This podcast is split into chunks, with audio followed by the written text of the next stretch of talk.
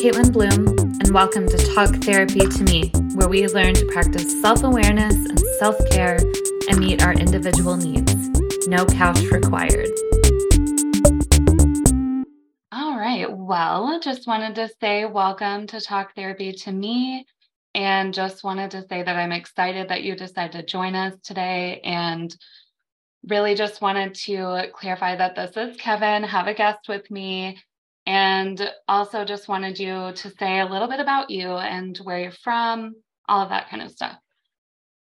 So thanks, Caitlin. I'm uh, I'm really excited to you know to be here as well because uh, depression is you know uh, a painful experience for a lot of people, and mm-hmm. unfortunately, it's it is the most um, common mental illness globally, according to the World Health Organization. So it it does have a mm-hmm. significant impact. So um, you know, along with that, I'm, I'm I've also experienced clinical depression in my past. So I'm very familiar with it both as you know, I say from the inside, I know the experience, and of course, as a therapist, educated in trading uh, areas, including depression, I work a lot in that area.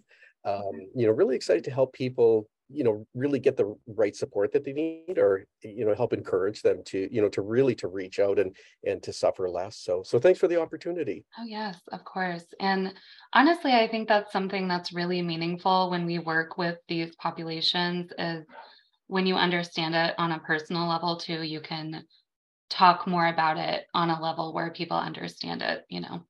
So you're not just saying oh i read this from the textbook. I actually know this you know yeah. Yeah. So, yeah, exactly.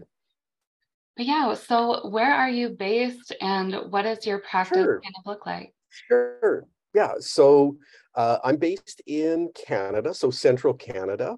Um, I think I'm going to say, um, you know, uh, we're speaking to mostly an American audience, and I say, you know, kind of southern, right? I'm thinking Tennessee, yeah. so quite far south, but we would be, you know, from Tennessee, if you just go straight north, kind of around, you're heading up towards Toronto. I think Canadians would know, or Americans would know Toronto. So yeah. we're we're east, uh, sorry, west of Toronto, um, and so I'm, that's where I'm based out of. The city is is called Winnipeg, okay. and gotcha. uh, yeah, yeah. And there's certain actually, as a kind of an aside, there are some funny references in American comedies, obviously some Canadian writers there, but to uh, people who have to end up or live in Winnipeg. Oh my gosh. yeah, yeah. I love so, that. Yeah. yeah. So some the yeah. Anyway, so no, yeah, no. I I've been to Canada once years ago, and it was really just uh, to get on a flight to France. So, and I okay. don't remember if I went to Winnipeg. I don't think so, but I it may have been Quebec, you know, so may have been that yeah. for a minute. And then flight, flight to France, you probably, yeah, you probably were flying out of Montreal, I would guess. Yes. I think it was yeah. that. I was like, I swear it starts with an M, you know? there we go. Yeah, yeah. right. Exactly. yeah. But yeah, yeah, so very much like a lot further north than we are, you know, but that's mm-hmm. always fun. Yeah. So, how long have you been working in this field? So I've been in, you know, as a as a counselor, been I'm 19 years now. I'll be going on 20 in, yeah, I guess a couple months. So yeah, yeah, mm-hmm. yeah. It, you know, it's interesting. It's it's certainly uh, it sounds like a long time. It went really fast, and I think one of the things that um, you know, I feel really fortunate about is again, it's kind of knowing sort of mental illness from the inside and knowing kind of how liberating it is to to find ways to recover from that. Mm, yeah. uh, there's a real uh, uh, there's a real joy in helping other people because you really get how significant it can be for them. Yeah. You know, so it's extremely rewarding you know mm-hmm. so 20 years went honestly went really fast and and i just i really love the work that i do so yeah, um I, I lucked out you know like people will find you know some people find the job that they really love and I, I think that's you know the kind of the luckiest people so you know i i uh, i'm one of those. Yes i love that and no honestly i have some clients i don't know if you've experienced this where they'll say i don't know how you do this all day or listen to people doing this and i'm like well i enjoy it so mm-hmm. one mm-hmm. would hope that this is something you enjoy doing and also kind of have good boundaries in place to be able to do it long term. so, right. No, and that's Caitlin, that's a really good point, right? Is is really good boundaries. Otherwise, there's, I mean, there is that exhaustion that leads into the risk of burnout. Oh yeah. Right. Yeah. But um, one of the things I like too is the point that you brought up earlier about, you know, that that you enjoy it. And so there's you know, you that intrinsic value, I think, for for a lot of us as therapists, the ones who really I, I, think who who kind of keep going in the field long term is we really mm-hmm. we recognize that intrinsic value and um, for some of us, I mean, I certainly revisit it regularly. You know what I mean is like uh, you have that for you know client you've been working with for a while. there's something about a shift in them, and you're just like, right. great, and and you know yeah. it, it fills you with with that joy right so yeah. and again it's you know as therapists we know the value of that on the relational level and yeah, um it's just you sure. know the, the importance of that so oh yeah and i think just exactly what you said to bounce off of that especially when you've worked with someone for a long time you know them really well and they can yeah. kind of pick up on things with you so then it can make the banter more natural mm-hmm. organic mm-hmm. so definitely definitely agree with that. And that makes it that much more meaningful when yeah, they do that. Yeah. Yeah. Well, and it's interesting too that you, you know, you know, we're we're um, going to be talking about depression, and, and one of the things that certainly happens with depressed clients, and especially if it, and usually the clients that I've worked with, longer term you know they've had that experience. They usually when they do finally come in they've certainly struggled with depression for a long time. Right. and so the therapy itself is you know a longer term process. And so certainly with a lot of clients who come in initially really um, you know really struggling with that depression you see you know over time that that it's lifting and there's more openness to like you said like the banter yeah. um you know and some laughter some just relief or you know and, and yeah. things like that um and both of you are able to kind of look back and where you were and and and kind of being able to walk with them through yeah. that process and, and kind of wow look where you are now and uh yeah. yeah that's that's pretty exciting and, and extremely rewarding for sure oh yeah i think honestly that's one of my favorite things is being able to walk through that growth with them because I think a lot of us get stuck in, okay, well, I'm not really seeing any progress. So have I really improved at all? And then an outside perspective, what a therapist can do is say, yeah, actually, and here's what mm-hmm. you've done, you know? So, yeah. yeah. Yeah, a, great one. And we, I think we have an advantage too, because we can certainly look back at our notes and look yes. kind of earlier sessions, That's maybe some of the key, you know, sort of themes or uh, focus, you know, for the clients sometimes, and sometimes for for clients where there's that that shift, and it, you know, it's kind of like not not that the the the idea has moved somewhere, but actually it's mm. been replaced by other other ideas. Yeah. And clients don't necessarily realize that because they they're kind of their focus of what they want to do now, they've forgotten where they were before. So before it was, I just want to get out of bed, you know, whereas yeah. now it's like, you know, I just want to get a job you know, and they really and yeah. they forgot this part, right? And so coming back to those, you don't remember, you know, for you, a, success was getting out of bed.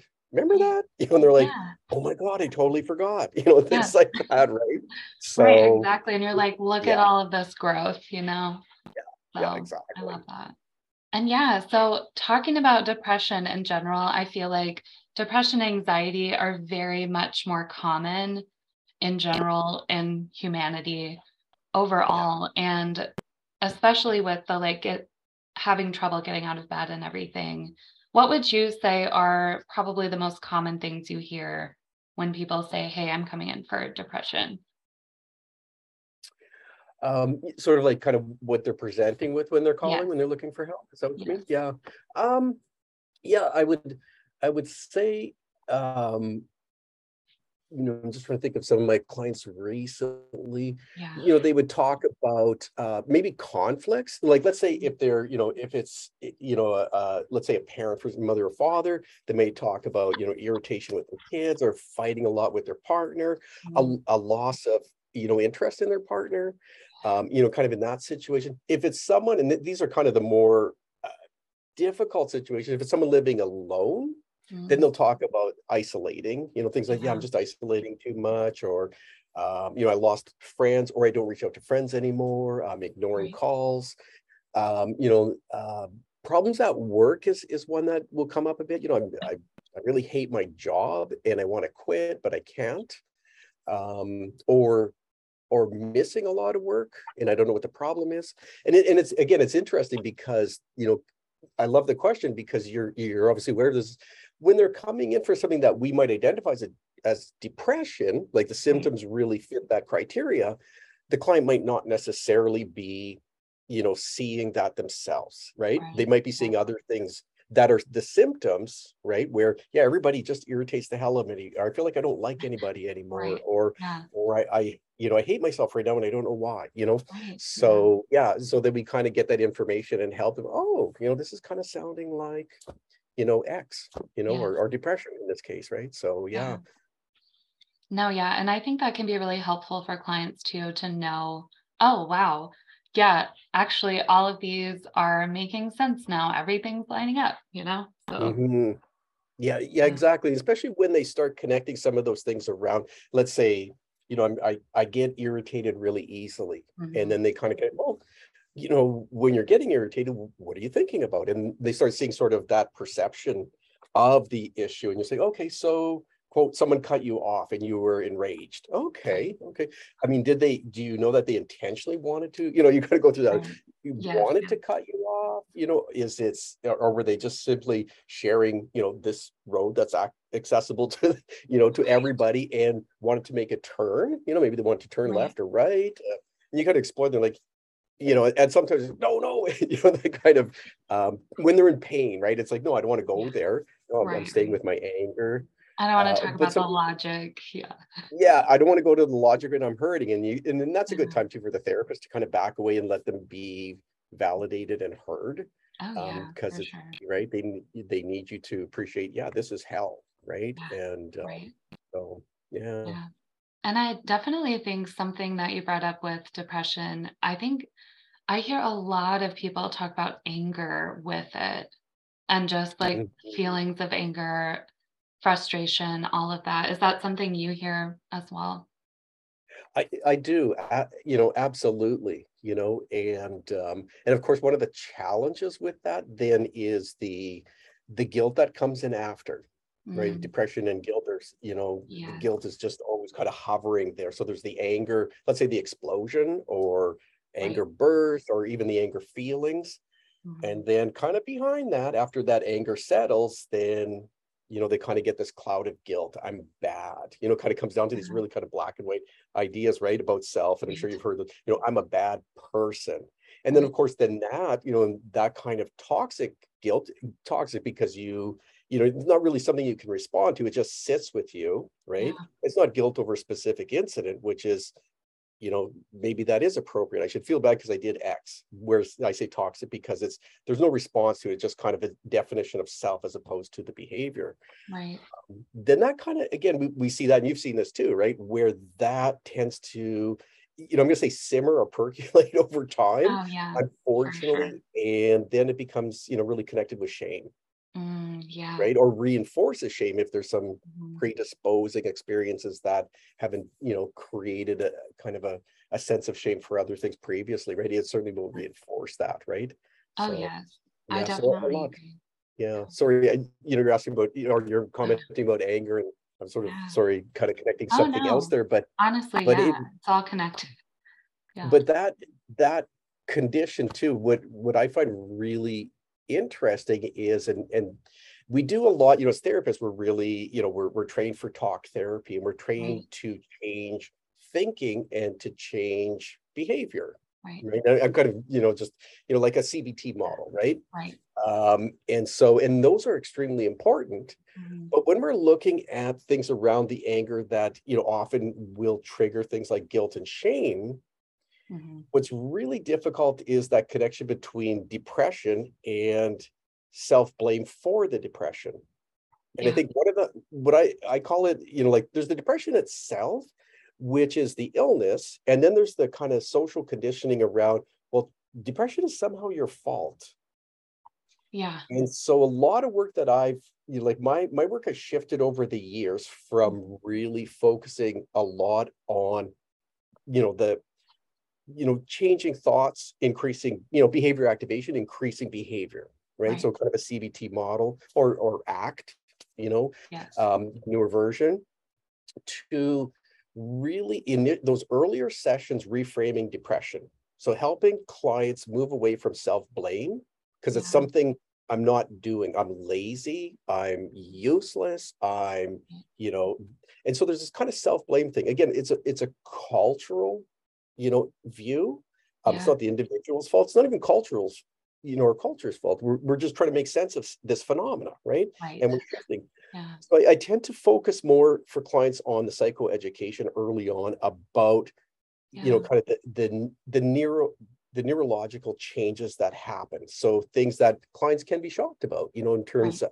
of um, how neurochemicals will change the way we perceive, change the way we even think. Mm-hmm. And so I, I, find those really helpful. Um, you know, and again, the evidence or the, I'm going to say the increase in information, you know, in terms of, you know, neuroscience and the ability to study right. brains and study, you know, not just animal brains, a lot on, on things like mice, a lot, yeah. which is helpful as well, the, the mammalian brain, but enormous amount of research right now on human beings and right. their brain the state of the brain and the brain activity when they're depressed. So, yeah. you know, functional MRIs are, are absolutely a gift to oh, the yeah, study of depression, right? Yeah. yeah. What's helpful about that too is because depression itself is one of the most difficult mental health disorders to pinpoint uh, you know a source or an origin because it's a you know it's a multi-factor phenomena so some people will you know will you know have certain areas of the brain active or, or, or not active. Um, this is where we have these problems with the theories around depression. I mean there's been a lot of discussion around oh you know serotonin. So there's the serotonin theory um, since the 80s um, and then you know that research has recently been challenged and some people say yeah it's debunked it. That's absolutely not true. Serotonin mm-hmm. is still an important part for those people who have you know a, a you know a decrease or or lack or inability to utilize serotonin so right. serotonin reuptake yeah. that's not the cause of every experience of depression though so for right. some people you know they're non-responsive to those um, medications uh, for different reasons mm-hmm. um, so there you know so there's different theories of of why you know that um, you know those conditions or what causes it so yeah um, it, it's really it's really helpful to go through some of those. I certainly talk about things like brain shrinkage, yes. you know, which is really difficult, I think, for some people to to, to hear. But it's right. important because your brain structure is changing, mm. right? And then so why why is there things like you know, let's say brain shrinkage? Well, uh, neuroatrophy again is a condition that has to do with decrease in, in, in signaling or signaling to this at the cellular level with, for example, cytokines. So cytokines is a messenger from mm-hmm. from the neurons, from the neuron cells. Right. And basically it's it's saying, you know, shut down. You know, it's kind of simplifying some of the communication right. there, yeah. but it's telling those cells, you know, because of stress. So the body's in a state of stress yeah. and it's telling them to shut down what happens then is what's called you know cell death basically right? Mm-hmm. so so how does someone when they understand those mechanisms right. I feel like they're closer to understanding that if you can't get out of bed it's not lack of will. Yeah. Right? If you feel heavy your body can't move actually now you're all of a sudden you're understanding why. Yeah. Why do i feel like i'm wearing a lead jacket? Like when people oh get x-rays gosh, it's that jacket, but it's a full body suit. Mm-hmm. And so, why am I feeling like this? Well, yeah.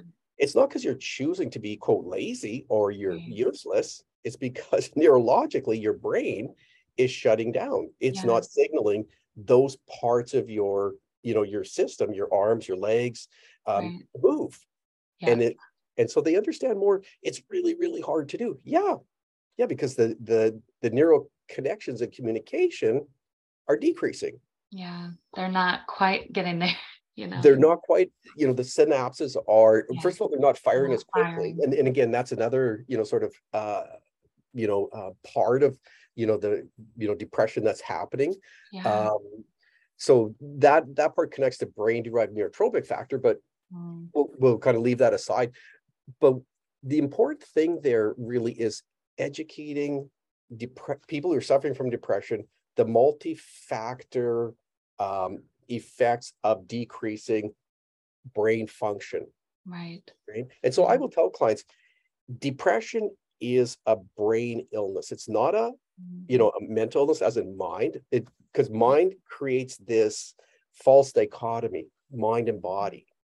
And that's not what's happening to you. What it is, it's it's it's the same as a heart condition, the yeah. same as diabetes. There are changes in your body, right? And so often I'll go through something like the di- diabetes. I'll say, well, when you are not able to regulate sugar, what's happening in your body? Well, it's the pancreas. It's not able to produce insulin in the required amount, right? And right. in the required time. Yes. So it loses that function. So it affects you, and you know that. So someone with you know a diabetic shock knows very well how horrible that is, but they didn't choose it. Right. Right. right? Yeah. So they didn't someone, just wake up one day and say, Yeah, I'm gonna go through this. Right. Exactly. Right. So exactly. So they have exposure to a stress, which is mm-hmm. sugar, a high level of sugar, which the body is not equipped to deal with. Right. And then it tries to function as best as it can. And then eventually gets overtaxed and cannot regulate properly. Right. So young kids starting off with Coke, drinking Coke all day and and, and cookies or right. chocolate bars. And then as as a teenager, early onset diabetes, or as an adult, yeah. right?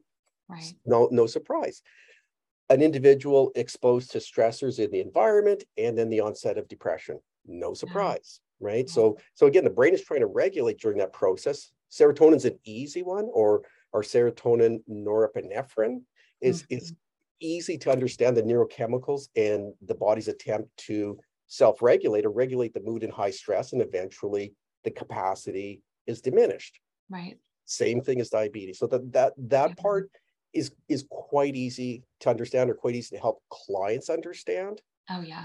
Um, and you know, and again, some of the other factors. Again, we're getting much more information. I think a, a, a really um, good uh, uh, research into the area of inflammation. So mm-hmm. brain inflammation, you know, kind of people. What are you talking about, right? So right. when the body is inflamed, the the cells release cytokines, which again, that in that you know, uh, messenger right, right. molecule. And it's you know telling that area of the body or the body as a whole you know that we're under stress and and you know we have to be prepared. And so different molecules in the body will respond different way. The understanding up until recently was that cytokines cannot pass the you know the the, the body brain barrier mm-hmm. that was the understanding until very very recently and now it now we know that it can because they've been found you know in in the blood of the brain right and right. again this is recent research so what's really important about that is is it's increasing that sense of that holistic view of the body yes. and and decreasing that um, separation of, of mind body mm-hmm. you know mm-hmm. or mind brain right and and mind body or brain body right that is actually this holistic unit that functions as a whole and the communication between any part of the body is constant and so that helps us better understand some of the immunological responses right. to stress, right? Because this is at the immunological level. Yeah. And then what is the body doing and how is the brain impacted? Well, brain inflammation is not a good thing, no, right? And it creates a sure. lot of difficulties around communication. And it also does introduce factors like like um, both brain shrinkage Mm-hmm. You know, when it, when this is chronic stress, so we know that because certain neurons are shutting down, right? The the inflammation response also, you know, it's not just we know swollen, right? Like we have an infection, so there's that swollen right. effect, increased blood flow, but we also know that certain cells are uh, basically shut off. Mm-hmm. Yeah. Right. So, uh, you know, so it's this ap- apoptotic effect, right? So the yeah. the cell is is basically, you know, told to to shut off to die, right? Cell death. So. Um, now, on the on the optimistic side, or the part that's important, is when people hear that, they also need to know that um, you know when that happens with depression, there's that cell shrinkage, and we we a certain area that we really understand quite a bit is the hippocampus. Mm-hmm. That there's in that area that regulates memory, among other things. Right. That we have solid evidence there. We know that that happens. The important thing, though, is because of brain plasticity, we know that there's neurogenesis. Mm. Right? So neurons can, you know, be, you know, regenerated and right. grow. Yeah. Right. So it's not just neurons reconnecting, but that the brain can generate new neurons. Again, a theory that was, you know, for a long time was the brain does not create new new neurons. Right. Again, that's been proven yeah. false, right? So brain plasticity itself is actually um, become more, you know, more of a, a, flexible and robust phenomena mm. than than we thought. So yeah. again, with depression, it's something to let people you know really understand yeah right now depression as an illness is hurting you like the same way as diabetes or or right. uh, a cardio condition car, you know heart condition but you can make major changes in your life so someone with a cardiac condition or, or hypertension right you can make diet changes and physical changes that become you know decrease without medication or medication or you know like both right. and be healthy yeah. right and, and and in the same way so um the, the, that's usually how i would start now i mean a big shift in terms of letting clients know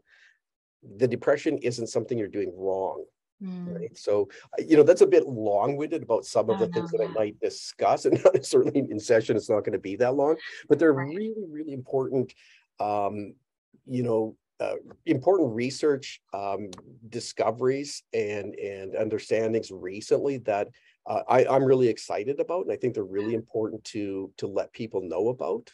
Mm-hmm. So, yeah, and I I actually love that you do um, the connection between brain and body, and I think that's such an important distinction between the mind and the brain too, because I feel like the mind people will think is very metaphorical, you know, it doesn't have, it's very abstract, whatever. And then when you say brain and you're talking about like the synapses, the wiring, all of the things that are scientific in there, it can make it more real mm-hmm. instead of just saying, like, oh, like you said, you're lazy. Or my favorite is when I have clients say, full sarcasm is when they have people tell them, well, just stop being depressed. and it's like okay that's that's not a real thing like mm-hmm. you need to go through and figure out what's going on in your body and then go from there so yeah, yeah. exactly and, and something that uh, you know certainly with clients when they say you know there's times i just can't get up and i'm like yeah i know that's true that's absolutely true i believe you mm-hmm. your body feels like a, a ton you know yeah. of like it feels like lead I get oh, yeah. it. Right? I liked that metaphor a lot too, um, because it reminded me of a weighted blanket as well, just mm-hmm. something that keeps you down. Yeah. Yeah. Yeah, exactly. Yeah, exactly. Um, so so that that validation early on or the, the psychoeducation early on to really mm-hmm. help clients um, move from that habit of blaming themselves because there again there's there's the illness itself yes and then there's that layer that comes along with depression which is right. i'm depressed and because i'm depressed i'm doing something wrong yeah right? and so if we can remove that there's more opportunity for them then to start healing in a more effective way right but it but it is really and i'll let them know like your like what you're internalizing as as a, a social view is a lot of pressure because not just you it's what you've been taught what we've all been taught so yeah. you will hit up against people who don't understand and can't make sense of it right. right. but it's important to know that right don't be shocked by other people or don't think they're right when they're saying well you know you just need to you know be positive or you just yeah, need get to over it change right. yeah get over it change your attitude okay. you know because that's yeah. that is really not what it's about it's sort of like some again I, will use comparisons someone with a heart condition yeah. maybe they got hypertension well you know what you, you, just need to relax a little bit more take it easy you worry just too much Just relax right? Yeah. Like who would say I know. Right? Oh, oh yeah, oh. silly me. That's what I should have done. Yeah. Yeah. Yeah. So right. hypertension, just relax. You know, you're you're you know, that's all you have to do. Watch more comedy. you know? Right. Yeah, just super casual. Yeah. And I honestly too, um, I very much encourage people. I think that's I want to in- incorporate more of that psychoeducation that you've been talking about. And something I encourage people to do as well is to go to their primary care and just say, hey, can you check to make sure I'm good? Because sometimes, right. like you said, the hypertension or even thyroid issues, yeah. anything could be making the depression worse or the symptoms worse, all of that. Or so. even like with with thyroidism, like even the cause of of you know anxiety and depression, right? Yeah. So again, it's a very very important organ that regulates a lot around mood and hormones. Yeah. Um. And if it's if it's you know not regulating correctly, um, people are going to be having a very noticeable a effect on on right. on their perception. Right. Yeah. So I definitely think getting them to understand the more holistic, everything's connected kind of piece is really important for that. Like you're not just a body out here floating yeah. around, you know yeah exactly exactly right so yeah. and, and part of that too like in terms of that holistic view for you know in terms of depression. Because mm-hmm. there is that you know the you know some of the behaviors of depression is to to isolate because right. engaging in the world is exhausting and difficult and and sometimes just painful and social engagement when the prefrontal lobes are not really engaging enough mm-hmm. is so difficult. And again, we don't, you know, someone who hasn't experienced depression doesn't necessarily understand that. I mean, it's, right. you know, sort of like at an abstract level, you hear it, but to really understand how taxing and exhausting it is to use so much of your brain or try to use so much of your brain when that brain is is you know you're firing at 20%, yeah. but you need that 100% because yeah. social engagement is one of the most complex things we do, right? So um, it, it's a real challenge and, and really breaking it down into small steps is, helpful. Or yeah. if there's support is, is, is really important. But that social part is also part of the whole, right? Because we know ourselves, but not we we we don't know ourselves and we've never come to know ourselves in isolation. We only know ourselves in relation to others the mm-hmm. formation of the self is all about you know that interplay in the relational field always right yeah. and so for us to try you know to be separated then from others is also harmful to our sense of self and we feel that we know isolation is a form of torture right, right? Yeah. and so that else isolation for when someone's really depressed is also you know increases that that's psychological pain and negative right. thinking because it's so unnatural Mm-hmm. Yeah. Right? And I honestly, I tell people a lot, even if you're an introvert, I would call myself an introvert. I'm like, I will joke and say I can go 72 hours not talking to anybody and we're fine. Yeah. And then I will say, however, humans are made for connection. It is so important to have a balance of spending time connecting with others and also with yourself. So, yeah. yeah. And, and that's important too, Caitlin, right? That, it, that you know that connecting with others and then with yourself yeah. and again that's always that that place where you know when i talk to people around depression it's a really good uh, meter or measurement what do you feel like when you're when you're with yourself and do you remember times when it felt good because you know depression it doesn't feel good right and so when they can connect with that time when being alone was solitude versus loneliness mm-hmm right? Or just a feeling of isolation and being alone in the world, where it was just solitude and, and they enjoyed their own company. Um, they can see the difference in terms of what being, you know, mentally well is. Yes. Right. But also how natural it's because when you're in solitude, you have an inherent sense of connection to others. Mm. Right. So you know you're connected.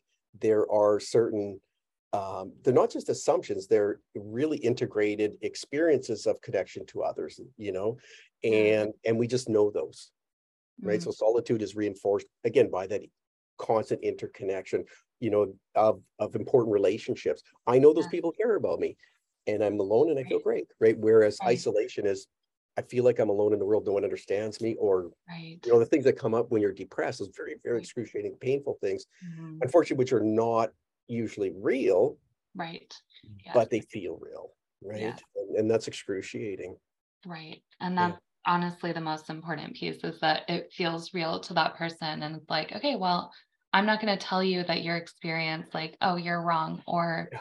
That's ridiculous for thinking mm-hmm. that way you know yeah because a lot of people in their lives will often tell them that and it's like mm, no we're offering some i think yeah we're offering some sense of compassion and grace and showing that to clients mm-hmm. so that mm-hmm. they can learn how to do that themselves to themselves, yeah. you know.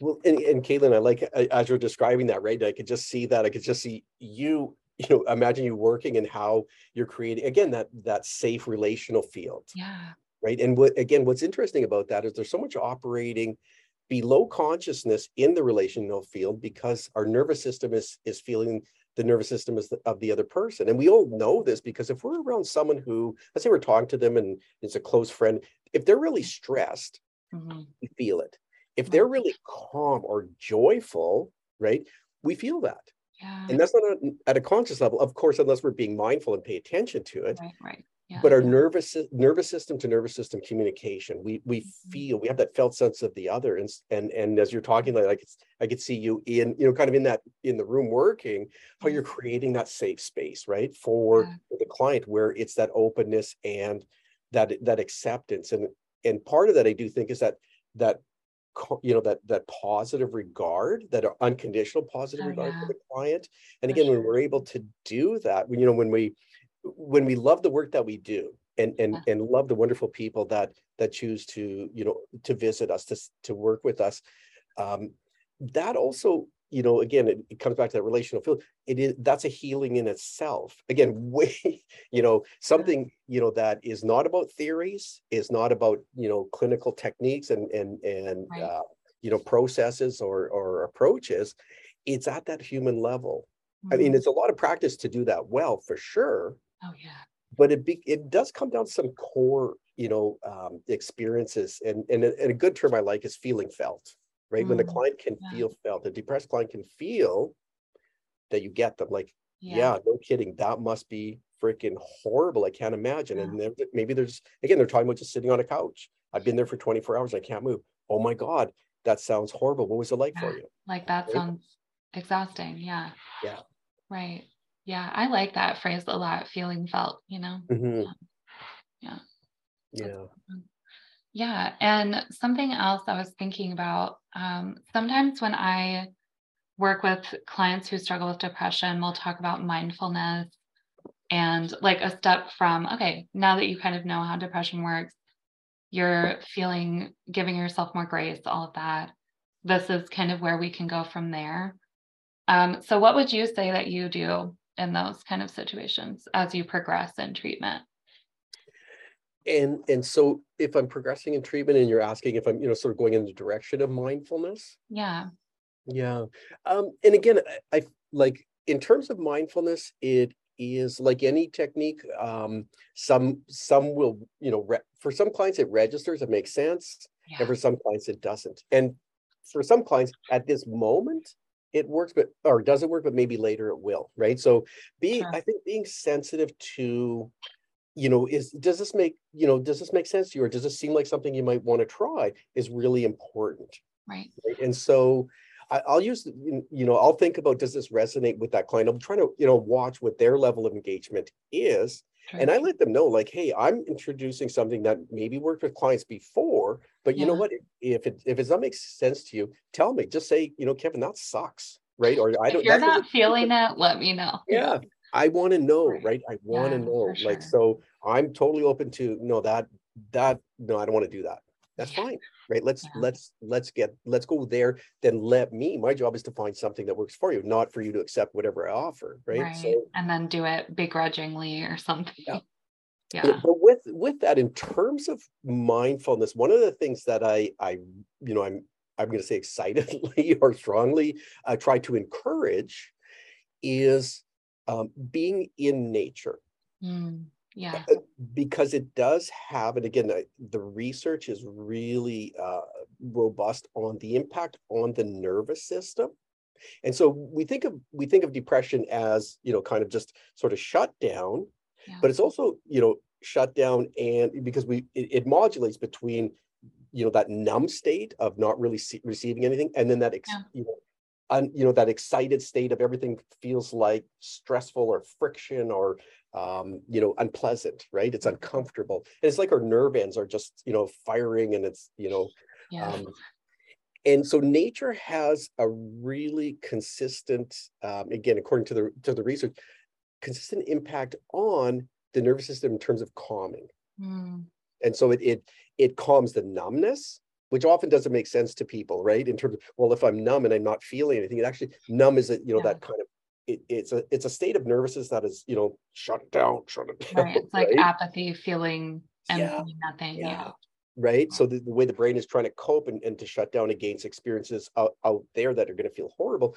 Right. When we're in nature, that lifts, right? So the the numbness kind of opens up, right? To you know whether it's the sound of the breeze or you know birds chirping again the sound of birds chirping mm. in and of itself has a po- like positive effect on mood um and so so those kind of things I, I do try to encourage.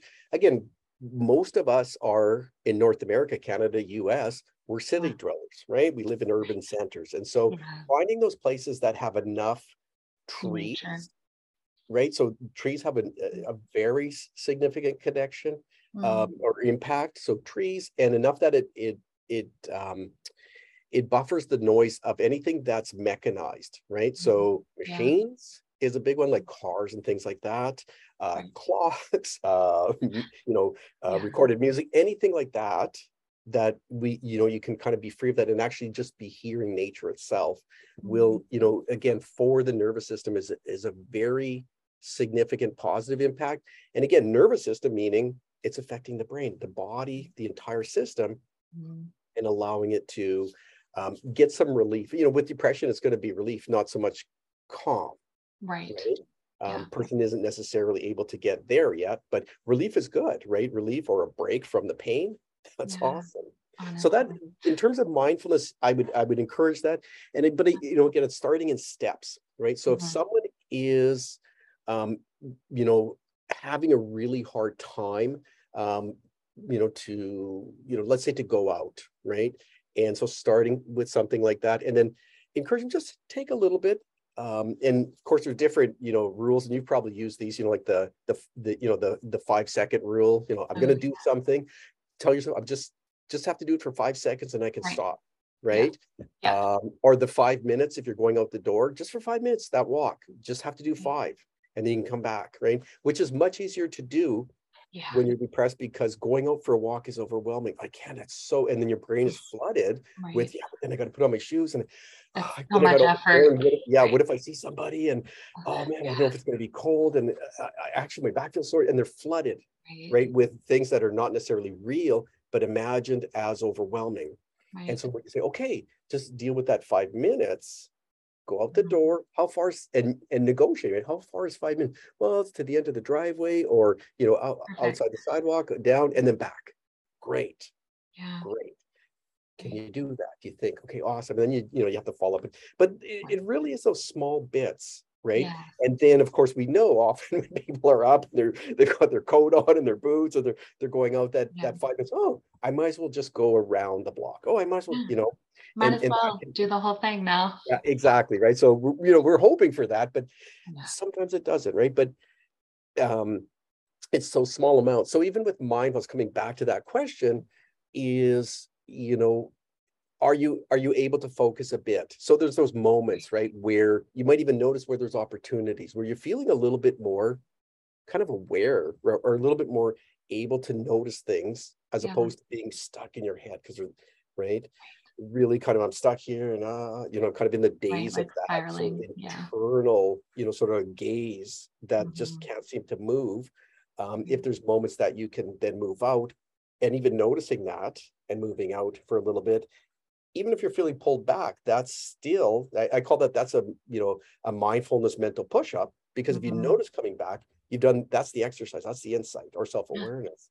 Right. And and one time is okay because yeah. you know what maybe tomorrow it's two times or maybe yeah. tomorrow it's just once again but you're getting you, you know you're going to get a little better at it yeah. Um, but mindfulness mindfulness is good but again if it's if someone's really severely depressed it's it's not going to be effective they they're not going to be able to have that kind of focus at all. Yeah. so mindfulness from a therapist is going to sound like yeah right.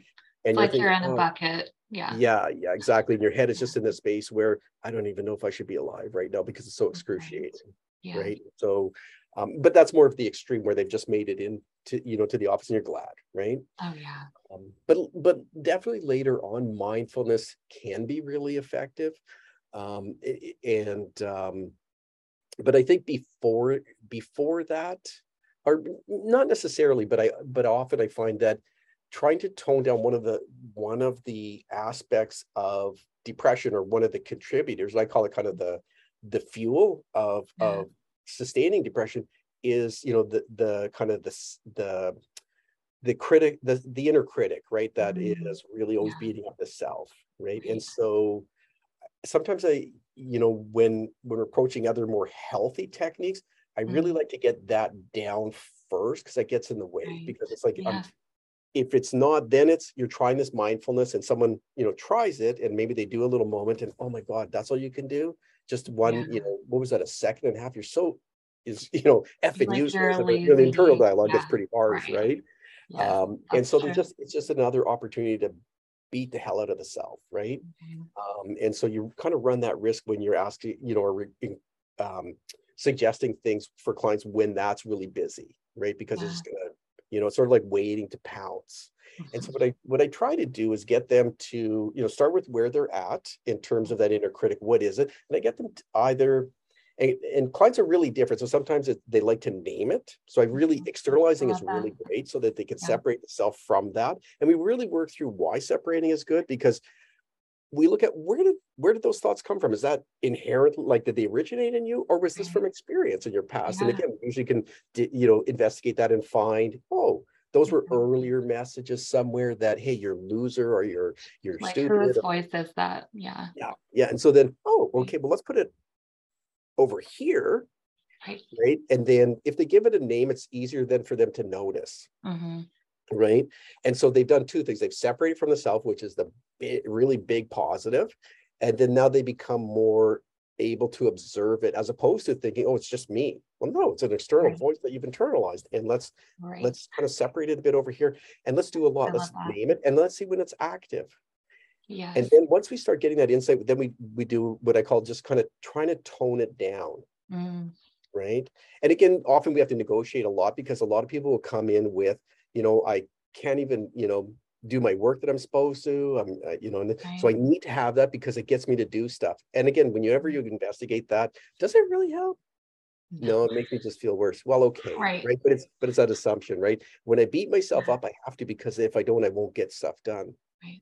And, and so we have to familiar so yeah. it mm-hmm. becomes mm-hmm. like a habit too so yeah yeah exactly yeah. right um, and so you know again it's that habit built on this false assumption which is mm-hmm. if i don't criticize myself like hey you know move your ass you're so lazy i won't get it done right or you're so useless just do it you know or these kind of really harsh things and and again that false assumption is well if i don't do it i'll never get anything done yeah. and then we kind of look at how that plays out does it really and it's like no i just curl up in a in, in a ball or i curl up like a fetus because i'm i'm too beaten down and i can't move. Right. well okay well then it's probably not helpful right, right. yeah.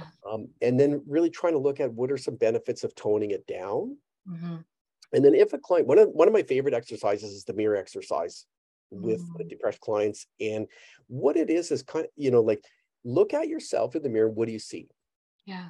Right? So between this session and next i want you to do that and tell me what you see. And then they tell you, okay, well, how do you feel about that? And again, usually it's both right. what they're thinking is horrible, and then what yeah. they're feeling is it it makes them feel horrible, right? Yeah. The important thing is then they become aware of that.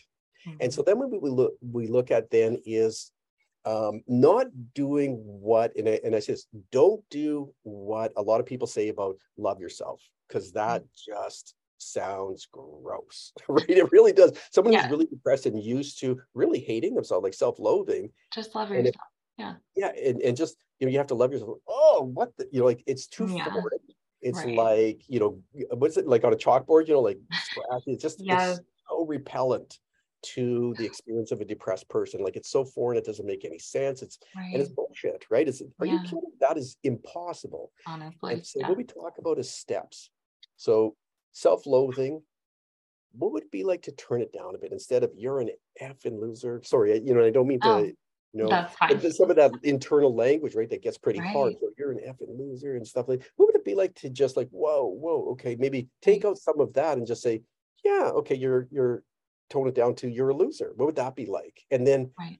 you know then you work on on on kind of modulating yeah? That self-criticism and when again once they once someone realizes that it's not helpful um, they tend to be more open to that and it's really helping them understand the process mm-hmm. that it, you can do these do this in steps Yeah. As opposed to because some people really want to try to get rid of it. Mm. Like I just want to stop it. When Yeah.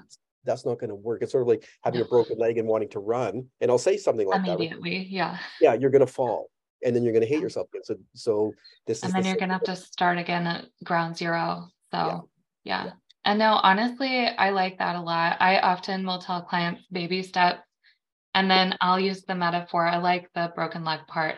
I use the metaphor of get into the shallow end of the pool first so that you know how to swim in the deep end. Because if you just jump right into the deep end, you might be flailing about. So, you Yeah. know, Yeah, so yeah. and I like that too. I like I like that one. The because that's really relatable. Get in the shallow end of the pool. yeah. It's Warm really up, you know. right? Yeah. Yeah, yeah. Yeah. Cool. Oh, I like that. Yeah. So basically, starting with psychoeducation, honestly meeting them where they're at, which is very much what we need to do as mm-hmm. therapists because clients are all at different levels. And then mm-hmm. Working with them baby step wise, maybe getting into some mindfulness later, and then just kind of going from there. So, and, and going from there yeah Yeah. and one of the things that um I, I will i will say is that if someone's coming in and they're severely depressed so Yeah. you know clinical depression Right. i will i will uh, look at the option of med are you on medication are you Mhm. considering and some some clients no i don't want to right yeah. um and I- think it's harder for you know and i'll tell it's going to be harder for you to recover yeah, because what you're you know it what you're trying to do is sort of again like having hypertension Right. and you're in second stage hypertension and your you know your your systolic is at 55 what sorry 155 you're 155 over 109 and of course they don't necessarily you know what i'm saying is right. you know first, first stage is you know is 130 over 90 but and and second stage so Right. Your heart is pumping and the pre- like the pressure is really high not healthy right and so what you're trying to do is well i'm just going to lower my pressure by myself by doing you know by exercising well that might help you know but it probably won't at this stage yeah. because it's you know you're you're you're not going to feel great you're going to be exhausted and you're probably Mhm. you know It's going to be a lot. progress yeah it's not going to be great um and so what i what i often will um, try to frame you know an antidepressant as is a painkiller. Because i said when you're depressed doesn't it feel like pain like just chronic Yeah. suffering? And they're like yeah like it's horrible. And they and this is a good part where they start listing. And say okay so an antidepressant decreases that internal suffering. So it's a painkiller and it's a temporary painkiller. And so you Yeah, think about something like someone surgery and this is another one like um, you know someone has a knee surgery and then they need to get you know sort of dangle over the bed and then go walking well when they first Right. start they take painkillers because it's too excruciating to move right Right.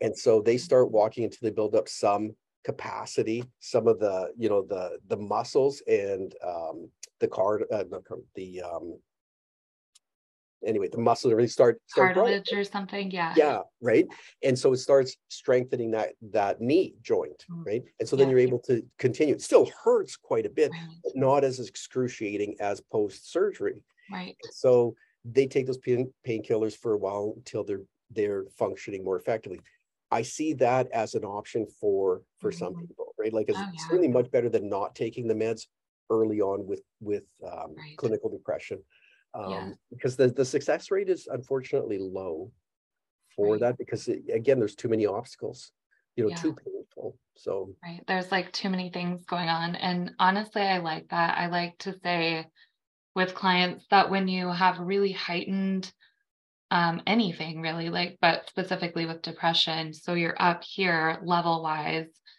and then it brings you down to when you're on medication, like brings you down to a more functioning levels that you have more room or capacity to add in those like coping skills or anything like that. So and i love that you know like that part because i you know i try to communicate that as well what you just said more room more capacity like the Yeah. capacity part you can actually do more you can actually think more clearly mhm, right and so there's more options going on it's not just the constant buzz of your suffering right right. um, so Yeah. I, I really like that part and and um, like i know for myself at you know at my clinic at, at my winnipeg clinic um, in terms of you know, again, some of the things we do try to, you know, try to communicate that importantly.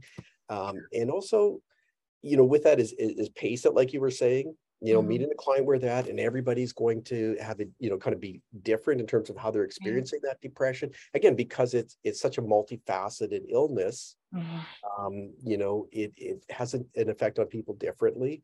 And always being open to that, letting letting, you know, kind of clients know it's extremely complicated.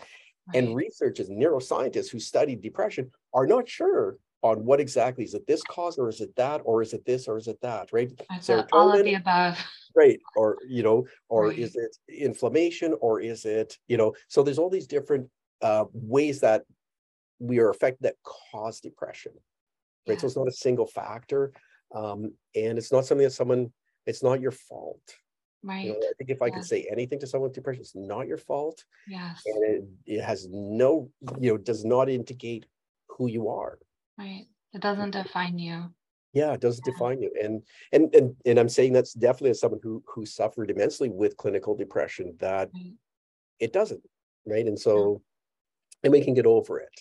Right. right? And, and and again that you know this is again why you know I, I, like being on podcasts like this i, I do mm-hmm. like to mm-hmm. talk is because it's that important part is you yeah. can get over it and you can have a life that is meaningful to you and feel good yeah. about yourself which is pretty awesome right so honestly i agree with that so much just making it relatable making it a conversation all of that yeah yeah and i know it is about like one right now. So I did want to say just again that I really appreciate you hopping on here with me, talking to me about all of this. Like, very much, I've learned a lot, and I want to incorporate some of the stuff that you've talked oh, about into you. my practice. I, yeah. I, I, did as well. I, I appreciated definitely Caitlin the opportunity and and really really nice talking to you too and and you know part of it is just having the opportunity to share but again you know uh therapist to therapist you know yeah, uh, colleague so right?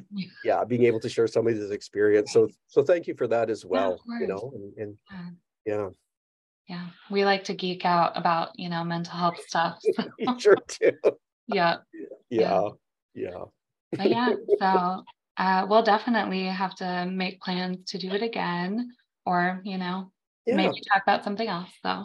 Sure yeah. yeah well you know i'll just throw this out you know the the other area i love talking about is ptsd and of course no no surprise that that depression is is you know you know such a component of a lot of what people with ptsd deal with so right.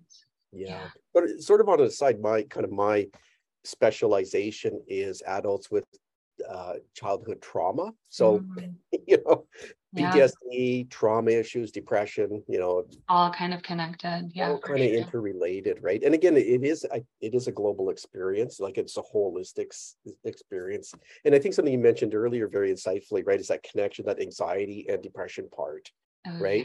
Yeah. Um, yeah. It's hard to separate them sometimes. So very fine line. Yeah, yeah, for sure. Yeah and and again it might not even even though we create conceptually that sort of separation and that fine line it might not even exist at all right. you know so yeah but uh, but yeah. thank you thanks thanks yeah. caitlin